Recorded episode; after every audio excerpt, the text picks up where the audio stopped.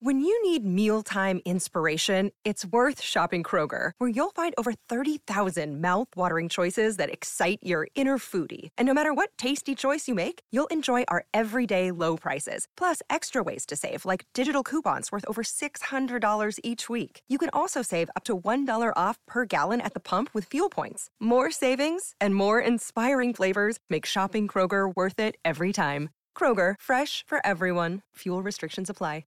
Well, welcome to another episode of the Andrew Giuliani Show. And, you know, I wanted to, we've been talking obviously a lot about Israel over the last few weeks, talked about the city council races uh, a few weeks back as well. But I wanted to get into an issue that has been something that I've really been thinking about the last couple of years. Maybe it's kind of taken a little bit of a back burner over the last few months, considering what's been going on uh, in local elections, considering what's been going on uh, in Israel, in Ukraine. And I think this is something that, at least for parents, um, you really, really need to focus on and, and, kind of see how the Democratic Party, party is framing uh, all of the arguments with regards to this, which, by the way, has a real effect uh, on our local races. And that's really where you can uh, have the biggest say on this as well. But I have a guest with me, and uh, it's one of my favorite guests to have on. I've had her on before, and and we'll definitely have her on again. Uh, she's somebody who is a Fox News veteran, uh, somebody who was News 12 uh, in the Bronx and uh, worked in Binghamton as well. Uh, obviously, her toughest job was being uh, my press secretary for the Giuliani for Governor campaign because she had to deal with a irrational principal that I was. Um, so, without any further ado, Heather Powers McBride. How are you, Heather? Oh, Andrew, so good to be back, and thank you so much for having me on. Yes, you know what? It was the toughest job I ever had, but wasn't it the military slogan? It was the toughest job I'd ever love as well. you know, that's that's very appropriate considering we just had Veterans Day right there. I um you know, I I uh I just the only thing I guess I would say is um you know, I hope that uh, I wasn't as irrational to the staff as I am to my own wife, at least from her perspective there. So that's it. Don't even comment on that. There's nothing to even say about that. That's going to help you. Out. Yeah, as your as your former press secretary, I will definitely say no comment to that. well, hey, look, uh, let's get into I think something that is very important to you and me and, and all of our listeners here. You know, we talked a whole lot, not just on the Giuliani campaign, but just privately. We talk a whole lot about what's going on in our school system uh, in our school libraries. And you made a really good point to me a few weeks back, and this kind of started this conversation in terms of wanting to bring this to our listening audience. Is that really Democrats, the DNC talking points, uh, really took hold in school board races this year. It's something that you noticed. Tell me a little bit more about that from your perspective. Yeah, well, it's fascinating. When you think about school board races, first of all, they're nonpartisan. You don't run with a party, you run as an individual member of your community, oftentimes a parent with children in the school district, as a candidate. And it is supposed to be a nonpartisan election. However, what we've seen in New Jersey is that the talking points in one town disparaging a candidate who has more conservative values or perceived conservative values are the same talking points you'll see in another town and another town. Terms like extreme MAGA, uh, book banning, pro censorship. You know where I'm going mm-hmm. with this. And so, for example, in our town, we have candidates whose children have aged out of the school system, still there, continuing to run for reelection. And when an up and comer comes who has a lot of younger kids in the school district, if they do or are perceived to have more conservative values or use terms like accountability in their slogan, which again is a nonpartisan term, they will be disparaged kind of in a whisper campaign or a social media campaign as extreme MAGA and pro censorship. And obviously, the extreme MAGA is just a term that gets thrown out anywhere. Mm-hmm. And actually, I don't think it's all that disparaging, but that's another topic. but pro censorship and pro book banning, I find infuriating because all of these books are available on Amazon. If you would like your middle schooler to read a graphic novel, kind of a how to on fellatio, that's available to you. but why it needs to be in a school, I don't understand. You know, you hit on so many things that I want to uh, uh, cover here, but I, I, there's one thing that you said that uh, I guess maybe didn't shock me because there are a bunch of different things that you said that surprised me. But more than anything, accountability now is looked at as a partisan word. Is that? I mean, are you telling me that people in school board races that were demanding accountability were being painted as extreme MAGA and far right?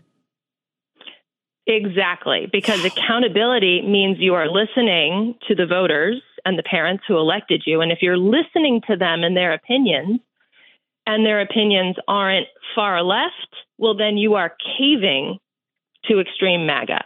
So the accountability factor is actually trying to take the communities out of the loop. Mm-hmm. It's better for a school district to hire a blue haired libra- librarian mm-hmm. who will decide what is in that library. And if they take it too far, too bad. Because if you're going to listen to parents who don't like that, then you are caving to the extreme right. That is amazing. That accountability now, and I guess look, I shouldn't be surprised, right? It's we've seen this. Uh, if you want to talk about charter schools, we've seen this talking about tax credits for uh, uh, other non-public schooling, whether it be parochial schools or homeschooling, uh, and that really has been promoting accountability. But the fact that they've actually been able to politicize that uh, word is amazing, and I think should really be uh, should be really be a wake up call to parents to let you know exactly where maybe the I don't want to say the other side, but yeah, where where maybe some of the more radical people in this debate are. If they're fighting against accountability, what is that telling you as a parent uh, whose main job is to make sure uh, that you're raising a child who, by the way, is accountable for their own actions in their personal life as well. That's one of the things that you teach your child as they're growing up. Absolutely. And so the notion of accountability, meaning a give and take, meaning a say in what's going on in your community, for that to be considered extremist, it's actually not surprising when you see what's going on in the rest of the country and how things are going. It's it's actually pretty consistent, but it's disappointing. And I would say my biggest concern as uh, a voter and as a parent and as an American is that uh, the left use of language is going to influence what would otherwise be a fair minded, uh, moderate mm-hmm. voter and person. And uh, we're always, always afraid of being considered intolerant. But I think hopefully uh, people are waking up and seeing that when buzzwords like inclusion, which means the inclusion of some pretty extreme literature mm-hmm. in your child's school, uh, all of that, all of those notions, that's what's being thrown in there. And we can't be fooled anymore into thinking that we're just being tolerant by letting it happen. Yeah. You know, book burning is something that I've heard many times. As a matter of fact, I got in a discussion a couple of weeks ago with somebody who was talking about the state of Florida and say they burn books down there. Um, and we got in a whole back and forth, and I think it was pretty appropriate considering what we think of book burning when you, you go back to the Holocaust, think of that, an actual real book burning and what that is. I got a question for you. This is going to kind of set this up. Do you have a movie theater in your town or in an adjoining town, Heather? Yes, I do. Okay. Both. So that's there you go. At that movie theater, do they have uh, PG movies and PG 13 movies and rated R movies? They do. Oh, and so what? Uh, what is the use of putting the PG, PG 13, rated R on the, let's say, billboard? I don't know if they have billboards. Maybe I'm dating myself over here, but let's say on the advertisement for that movie. What's the use of putting a rating system on there?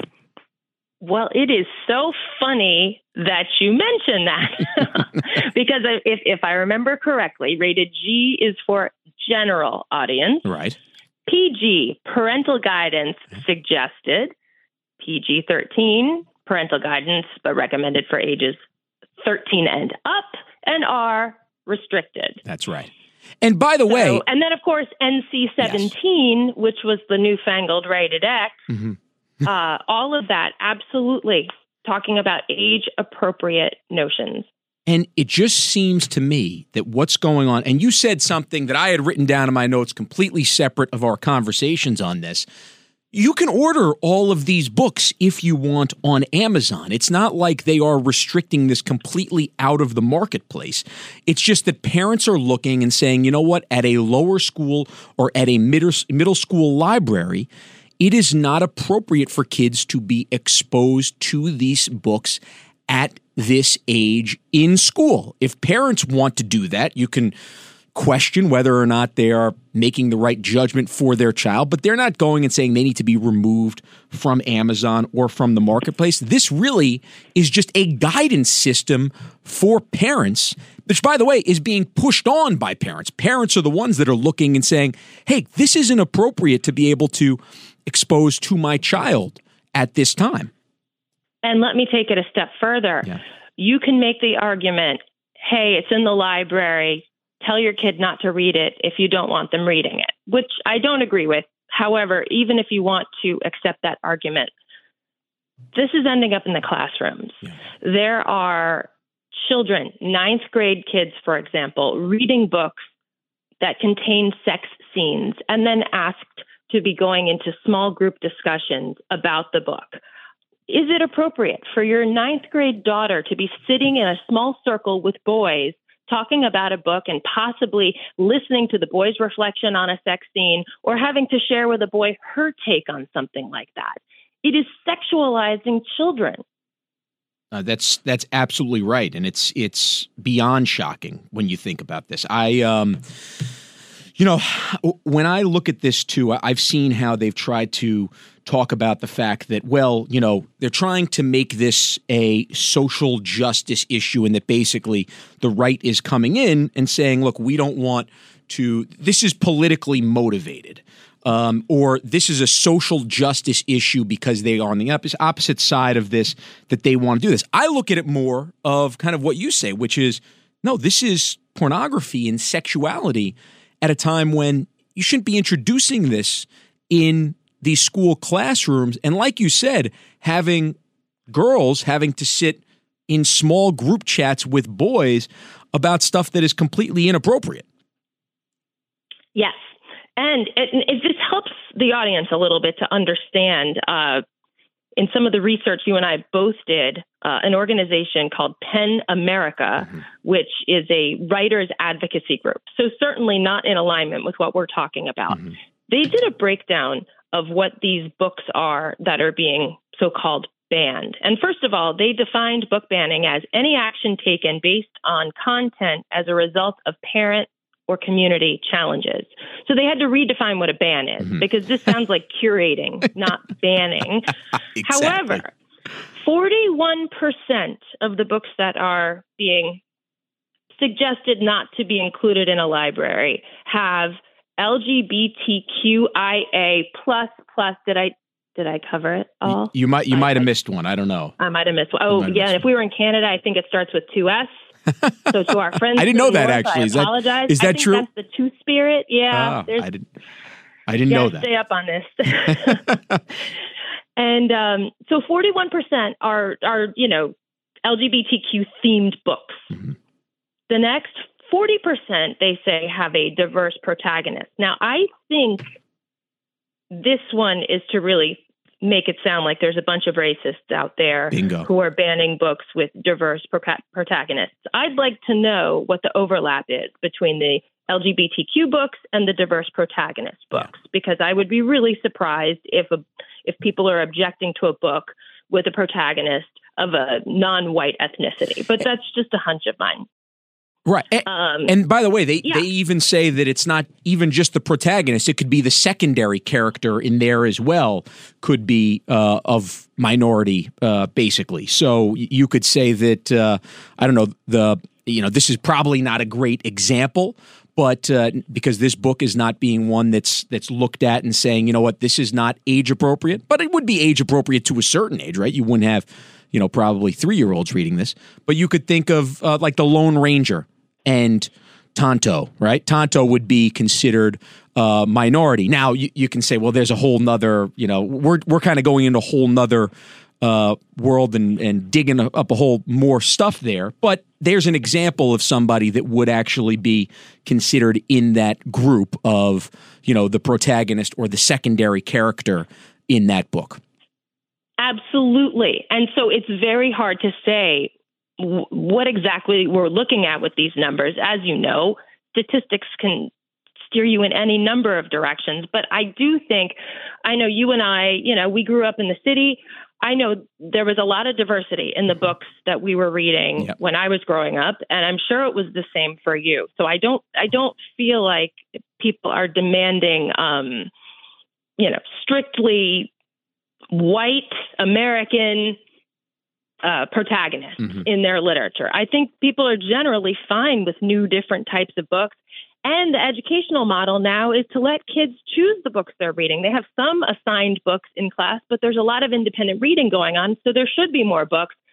But I just, I'm not going to buy into the idea that there's this large movement to exclude different characters. Yeah, you're right. And by the way, to dig deeper into that same study you were talking about, that Pen study, when they actually looked through and said the books that were banned in uh, banned is uh, I'm, I'm, using the wrong terminology here. The books the books that were uh, actually rated, let's say, in more than 15 districts around the country include Genderqueer, All Boys Aren't Blue, Out of Darkness, The Bluest Eye, uh, The Hate You Give, and Lawn Boy. And by the way, the, the two that I know best there that I've at least uh, had had to look through at some point were Genderqueer and Lawn Boy. And I know specifically in Lawn Boy, they depict um, anal sex in that book and oral sex in that book uh, multiple times. So uh, to me, w- when I see that books like this are the ones that parents are saying, you know what, this is not appropriate. This is in my school library. I completely agree. I don't care, by the way, if that sex act is a heterosexual sex act, is a homosexual sex act. Doesn't matter. It shouldn't be introduced to my child at such a young age, period. I think that's an excellent point as well. And I think that's a point that really gets lost, Andrew, that if we were just talking about all this wild and crazy heterosexual sex heterosexual sex going on, we wouldn't be okay with that either. You're you're absolutely right. No, you're absolutely right. It's it has everything to do with the fact that this stuff is just not age appropriate at this time. And uh, I think it's such a great point that you mentioned the fact that they tried to bring race into this, that this leftist group tried to bring race into this because they're trying to do, I think, really anything they can uh, to try to get people riled up on this. I think just having, and again, I haven't seen the numbers well enough from any national polling on this. I don't know if they've actually done any real national polling on this, but I have to believe that the majority of Americans also and maybe maybe they're not willing to go out there and say it but also don't want their children exposed to this. Have you seen any national polling on this? Because i haven't seen any yet. No i haven't seen any polling on it. Uh, but I, I, I would agree with you that even when when you talk to someone who considers themselves left of center, they they still on a daily basis are keeping their kids exposed to age appropriate concepts. Mm-hmm. So I, I don't think there's a big move, to, you know, for people to want their kids to know about a lot of these concepts at a younger age. Yeah. I just don't see it. You know, the thing that I find also ironic on this is that the same lawmakers that are yelling on the hills from this and saying this is book banning, this is censorship, book burning, this is terrible. They're the same people that were championing censoring like alternate ideas on COVID treatments and the vaccine. Uh, by the way, many of which were correct and deserve to be in the public discourse. And they were the ones that were pushing for the censorship of those ideas. What do you think about that? Uh, this don't get me started. Yes, uh, I, I, find now over time, and you'll barely see it, but ivermectin will quietly be put on the list of approved medications for COVID. And all of a sudden, it's not horse paste that you have to go to the tractor supply store to buy and and take, you know, because because you're that crazy. All of a sudden, ivermectin, which I believe was a Nobel Prize winning drug for human beings, uh, all of a sudden, yes, it's it's considered a, you know an incredible antiviral. Uh, and we we have memories and we remember it really wasn't that long ago where we were shouting from the rooftops that you know there was there was a better way with COVID, uh, and that was considered really the most dangerous of speech, and you know hateful and uh, backwards and um, ignorant. I could go on. Yeah, no, it it really really is, and it's just it's so obvious to me just how political they are trying to make this uh, when this should 100% be about our children, and about our kids. What kind of a role, because you mentioned accountability here early on in this, what kind of a role does the teachers union, your estimation, play uh, in this? And why would why do you think they would be pushing so hard uh, for such a I don't know such radical books to be introduced to such young kids? All right, so I am uh, in New Jersey, where the uh, NJEA, that's our teachers union, is powerful, very, very close with Randi Weingarten and the National Teachers Union. So uh, I, we definitely see a lot of activism where I'm living, uh, but I understand that one issue is that these unions are so powerful is because teachers are just starting to realize that they can opt out and join an alternate union. Mm-hmm. They don't have to be a part of this organization that's not representing a lot of them. Right. So I think there are plenty of teachers who are reasonable and don't feel strongly about this.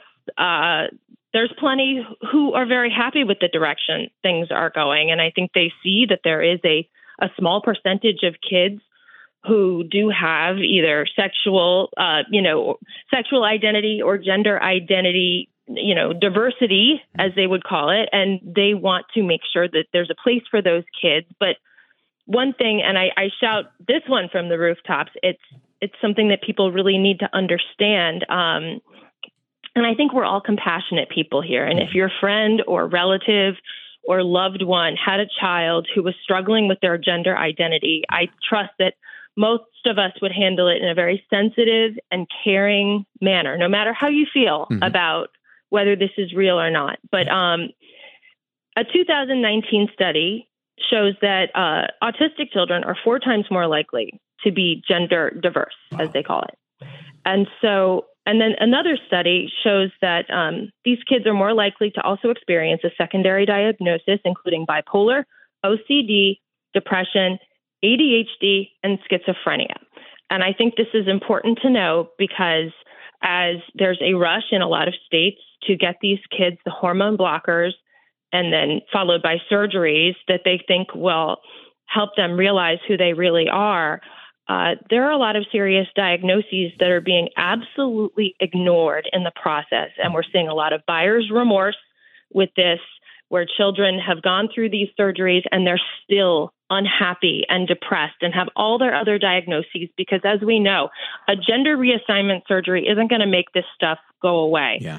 So, back to your question, I think that there's a very misguided idea that these kids are being harmed by not having more representation of these these books and these characters but in reality i think we're bypassing what's really going on for a lot of these kids and we're not giving them the help that they need you, you know that statistic that you said which children that are autistic or, or on the spectrum are four times more likely to uh, what was it? What was it exactly you said? I, I want to get it right. Yeah, they are four times more likely to be gender diverse. For gender so that diverse. would be like the umbrella term of non-binary or right. cross-gender or uh, fluid.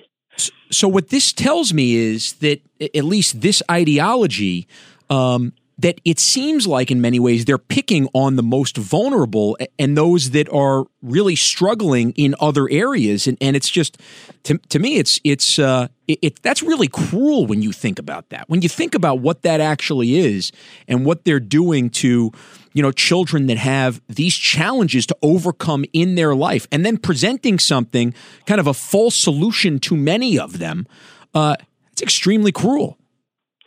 It is absolutely cruel. And as you know, I have someone very close to me in my life who has an autism diagnosis. And the notion that uh, people would be furthering their agenda instead of looking at this child and seeing what he needs and how he can learn to express himself and how he can advocate for himself, it's sick. And so, yeah, you know, I, I do, I, I, I, it's very personal for me. And mm-hmm. especially as soon as I saw that statistic, it was really breathtaking for me that these children are actually becoming pawns in an agenda that isn't serving them.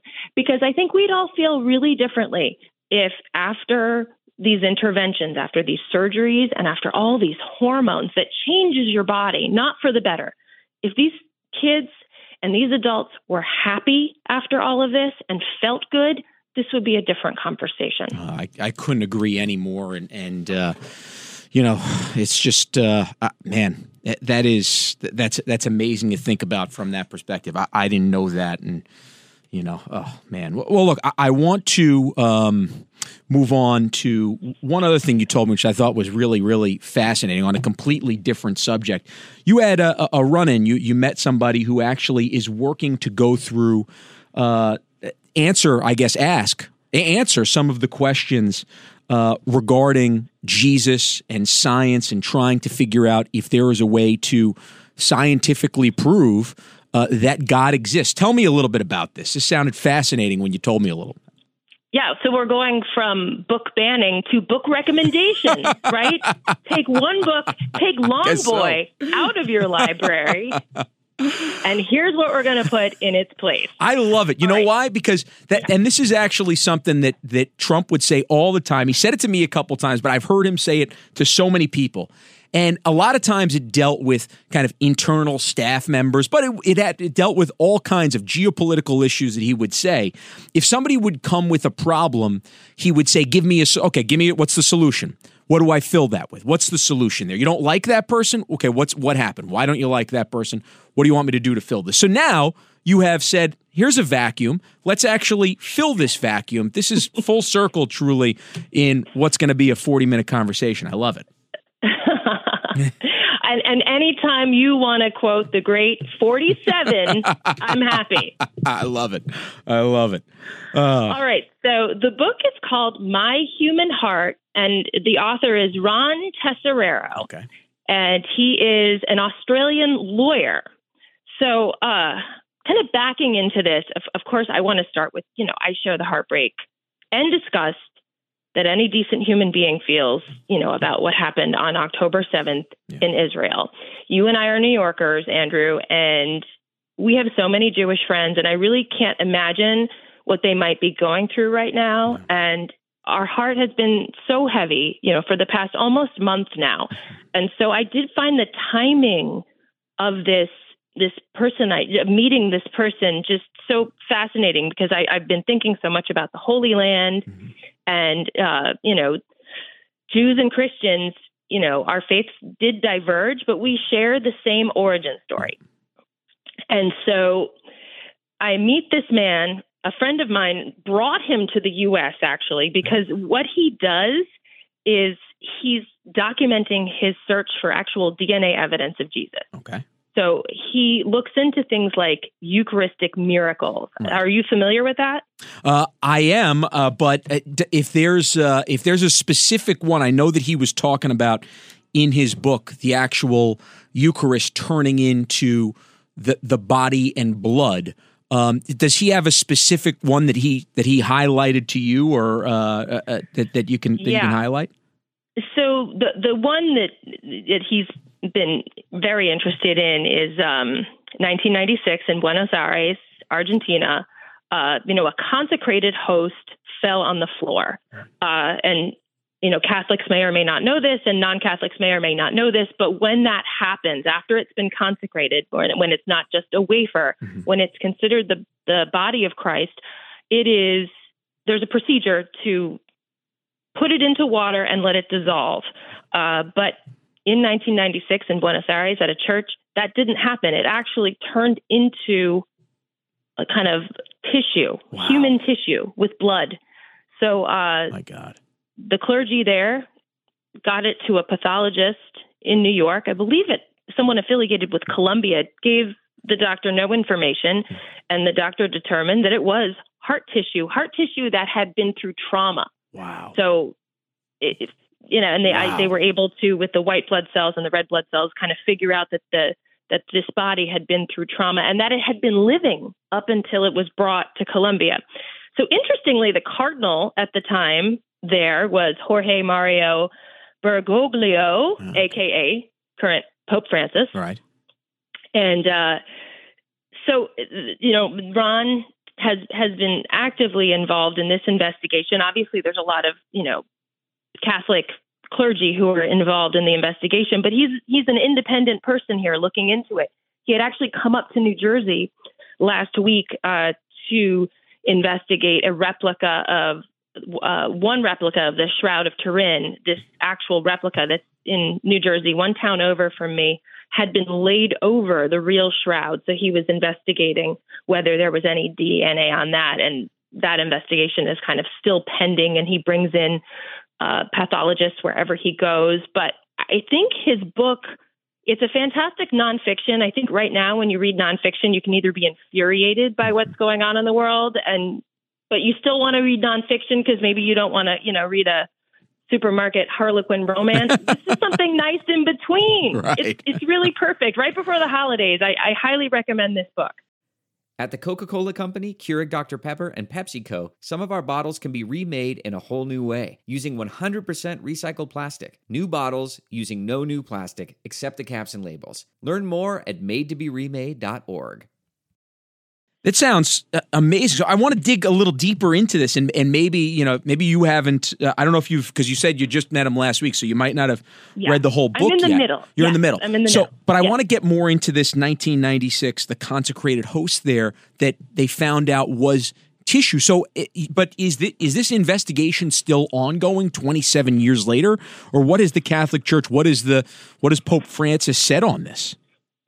Uh, so it's interesting. He, as I've looked into it, he hasn't said anything recently, mm-hmm. uh, but he was, you know, he was the cardinal involved, so he he gave everything the green light at the time to investigate it. Uh, the as I understand it, there's there are claims of Eucharistic miracles, not all the time, right.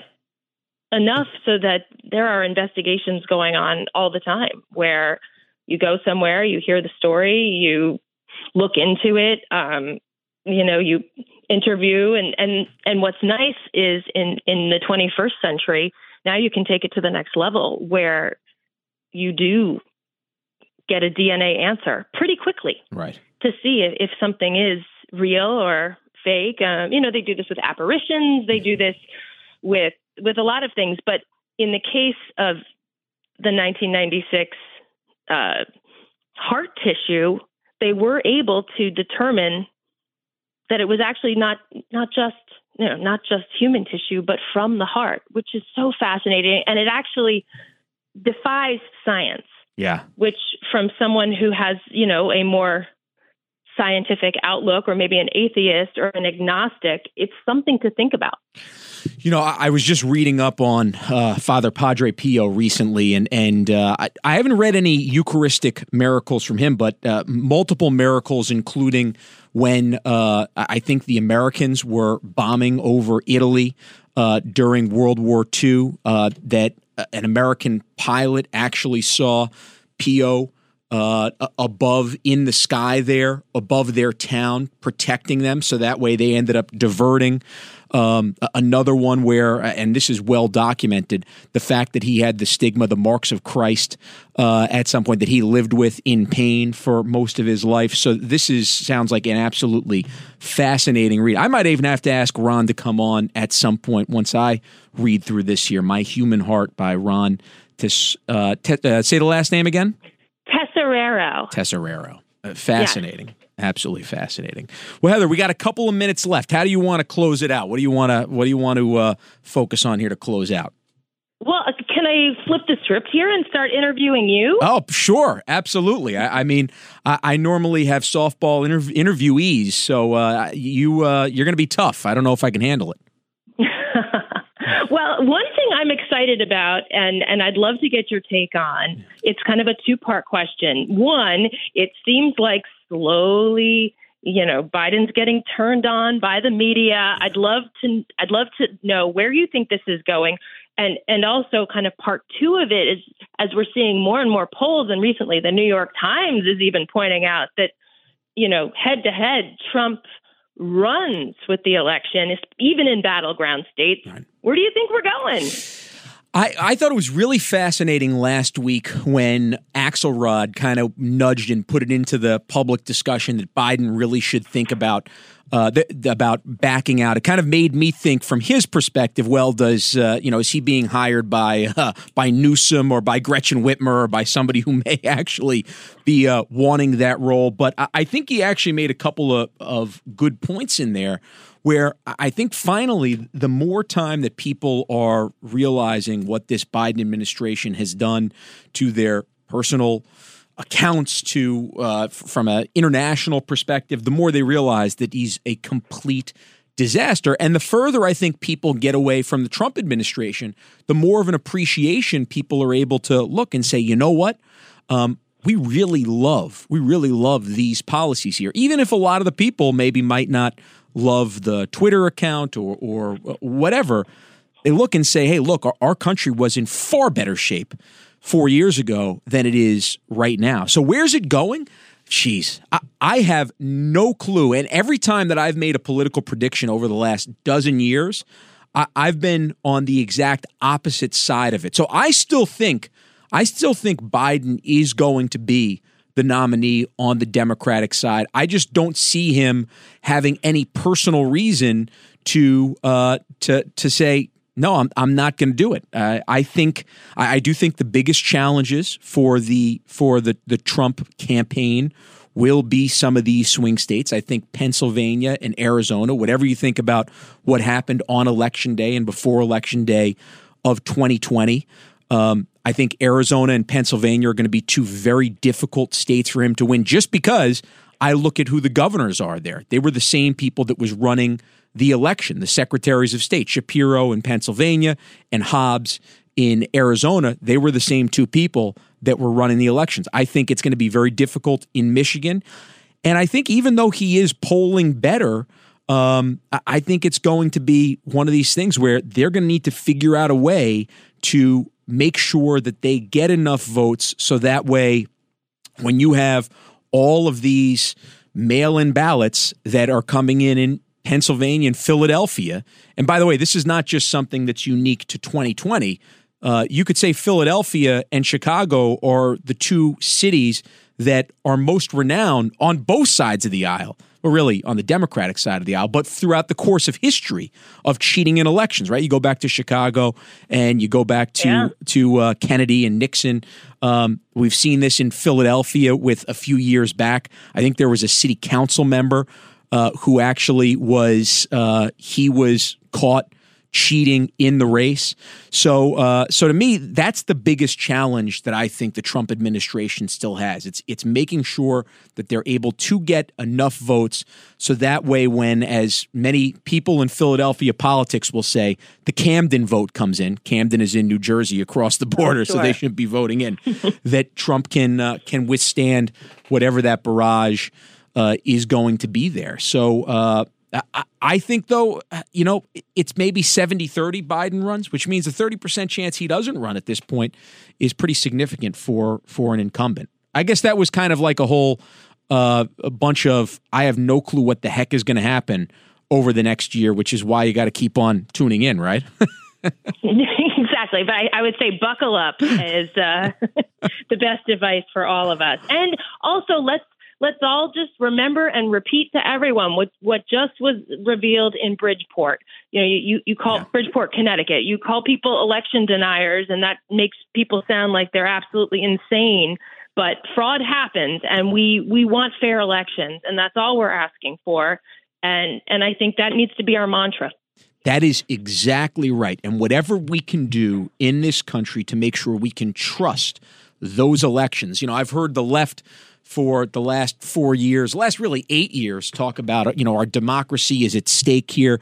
Well, I'll tell you what, if our democracy is at stake, and if you want the public to believe in that democracy, then you should make sure that voting is as secure as possible and that the most amount of people in the United States of America can trust the fact that their vote is going to count just the same as their fellow citizens is going to count there. That really is what you would do. And sadly, in a lot of states, in some states, we're seeing that uh, that that's not the case. We are seeing that, and it's and it's really the mistrust in our system is is growing, and we want to stop that because yeah, we're we're not better off mistrusting our election systems. We, you know, we want to have a few things we can hold on to, on to, so we can have some really honest debate and and and allow the best man or woman to win.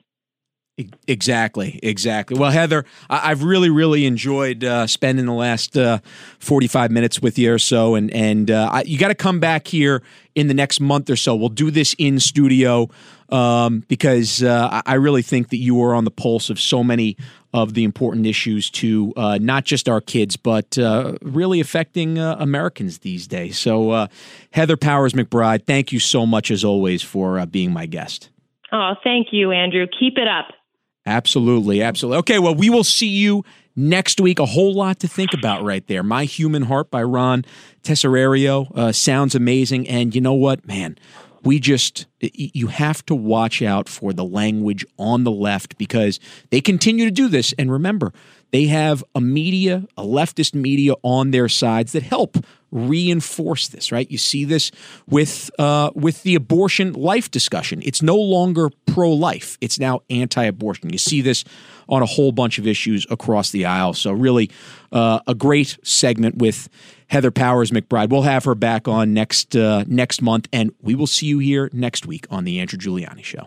Hi, it's Lou Dobbs for Priority Gold, America's precious metals dealer. These are volatile times with high inflation, soaring debt, wars on multiple continents, and rising financial stress. Central banks are buying gold to diversify their reserves, so are many Americans. Call Priority Gold and find out how precious metals can help you diversify your portfolio. They're highly rated and happy to help. Call 1 303 6357 or get a free gold guide at PriorityGoldGuide.com. That's Priority PriorityGoldGuide.com.